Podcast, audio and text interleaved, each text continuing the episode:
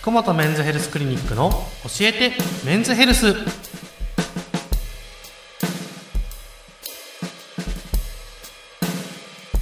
お相手の浜本漠です。今日もですねあの福本メンズヘルスクリニック院長の福本先生とともにこのコーナーをお届けしたいと思います。先生よろしくお願いします。お願いします。はい。4月にこの番組始まって、このコーナー始まってから、はいはいずっと男性ホルモンについてうん。いろいろ伺ってきたんですけども、はい男性ホルモンが及ぼす影響はいみたいなので、うんなんかこのこういう状えー男性ホルモン少なくなると、うん。こういう現象出てくるよみたいなああるんですよ。お聞きしたいなと思いこれですね。はい。えっ、ともう実はこの男性にも更年期障害っていうのがあるよというようなお話ですね。たまに聞きますよね、うんうんうんうん。最近ちょっとねあのみんなの皆さんも聞くようになったかと思います、はい。やっぱ更年期障害っていうと女性がメインのうんものとしても昔からですねこのはい。更年期障害というのは女性のものだというふうに言われていましたけど、うんうんうんうん。この10年ぐらいでですねだいぶ男性の更年期障害も分かってきました。はい。でまあもうそもそも女性の更年期障害っていうのは、はい。まあ、50歳前後で、うん。まあ、月経が止まってしまう,、うんうんうんうん。そうすると卵巣というね、まあ、その女性ホルモンを作っているところの機能がやっぱ低下してしまって、うん。女性ホルモンが出なくなります。うん。そうすると、まあ、性のバランスですね。男性ホルモンと女性ホルモンで、まあ、あの整えてますのではい。そこのバランスが乱れてしまってうん。女性は更年期障害を起こす。で症状としてはイライラしたりほてったり、まあなんか神経質になったり、うん。まあ、そういういろんな症状が起きるというのがこの女性の更年期なんですけど、こういうだほ性のホルモンが下がることで男性も実はこういう同じような症状が起きるよということなんです。同じような症状が起きるんですか？起きます起きます。イ。ライラしやすい、はい。なんか汗がかき汗をかきやすい。汗がそうそうそうそう。ほーね。これは実は男性ホルモンっていうのは、まあ、はい。男性の皆さん、まあ、基本的に命を落とすまで亡くなりになるなるまでうん。その、まあ、男性ホルモンというのもずっと出てるんですね。うんうんうん。出てる、まあ、ただしやっぱり年齢に伴ってどんどんどんどん減ってきます、うん。うん一応ピークは20歳と言われてますので、うんうんうんうん。まあ、加齢に伴って減ってはきますけれども、そこでですね実はまあいろんな人生における過渡期っていうのがいろんなあるんですよ皆さんね、はいはいはい。例えば40ぐらいとか50ぐらい、まあいろんな人生であると思いますけど、はい。仕事上のストレスとか、はい。家庭のストレス、うんあとはまあ健康上の不安とかもですね。うん結構感じるのがこの50歳前後なんですね。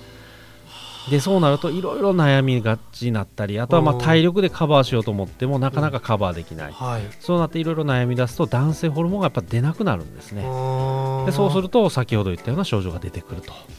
なるほどですね、で大面白いですね。きく分けると、うんはい。この症状っていうのははい。体の症状そしてメンタルの症状と性的な症状と3つに分かれるんですね。はい。でまあ、あの体の部分でいうと、まあ、男性ホルモン筋肉に働くということで、はい。やっぱり筋肉が落ちたとか、うん。疲れやすくなったとか、うん。あとは関節が痛いとか、あねまあ、疲れもう本当になんか倦怠感ですねうん。疲れたっていうような症状が出るっていうのが体の症状。ーで心の方ではすごくイライラするうん。神経質になったとか、うん。寝つきが悪いとかうん。なんかそういう怒りっぽいとかね、まあ、はいそういう女性の更年期障害と同じような感じ。うん。あとはですね結構集中力が落ちたとかうん。新聞も読めなくなったとかはいねそういう人もいらっしゃいますね。まあ、あとは性的な部分で言うと、うん。もちろんそのその性欲ですね、うん。性欲が落ちたり勃起機能が落ちたり、うん。また朝立ちっていうね、男性特有の現象ですけれども、そういうのがなくなったりっていうのがあるんですね。だからまあいろんな症状が起きてくるっていうのがこの男性更年期障害です。まあ俗に言うなんかあの年のせいかって感じるところが、うんうん。ただ年を重ねたからではなくて体の中のホルモンバランスが崩れてるからっていうことそういうことです。なんですね。そでもこれってうん。年を加齢とともにそうなるっていうのであればそれはもう仕方がないやと受け入れるしかないけどうん。ホルモンバランスが崩れてることで起こるっていうことであればまあ今までお話を伺ってた中で運動すればいいよとか規則正しい生活をすればいいよ深酒やめればいいよとかあのまあ、食べ物にちょっと気を使おうねとかいう、まあ、い本当に俗に俗に言う規則正しい、うん。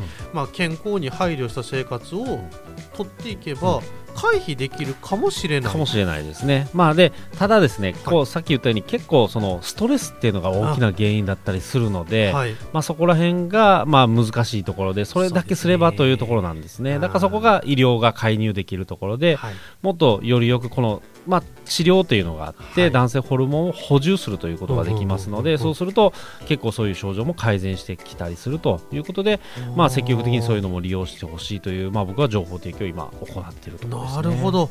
あの更年期障害うん。うん男性の更年期障害っていうとなんかねあのこう恥ずかしいみたいなのがあるかもしれないけど、これは医学的にうん。ちゃんとこうサポートできる分野なんだよっていうことです。ね。うんこれは恥ずかしがらずにそれこそもう本当メンズヘルスの世界、ですね。これ泌尿器科でいいんですか？そうですね。泌尿器科。もし気になる方は泌尿器科を受診してほしいなと思います。ですね。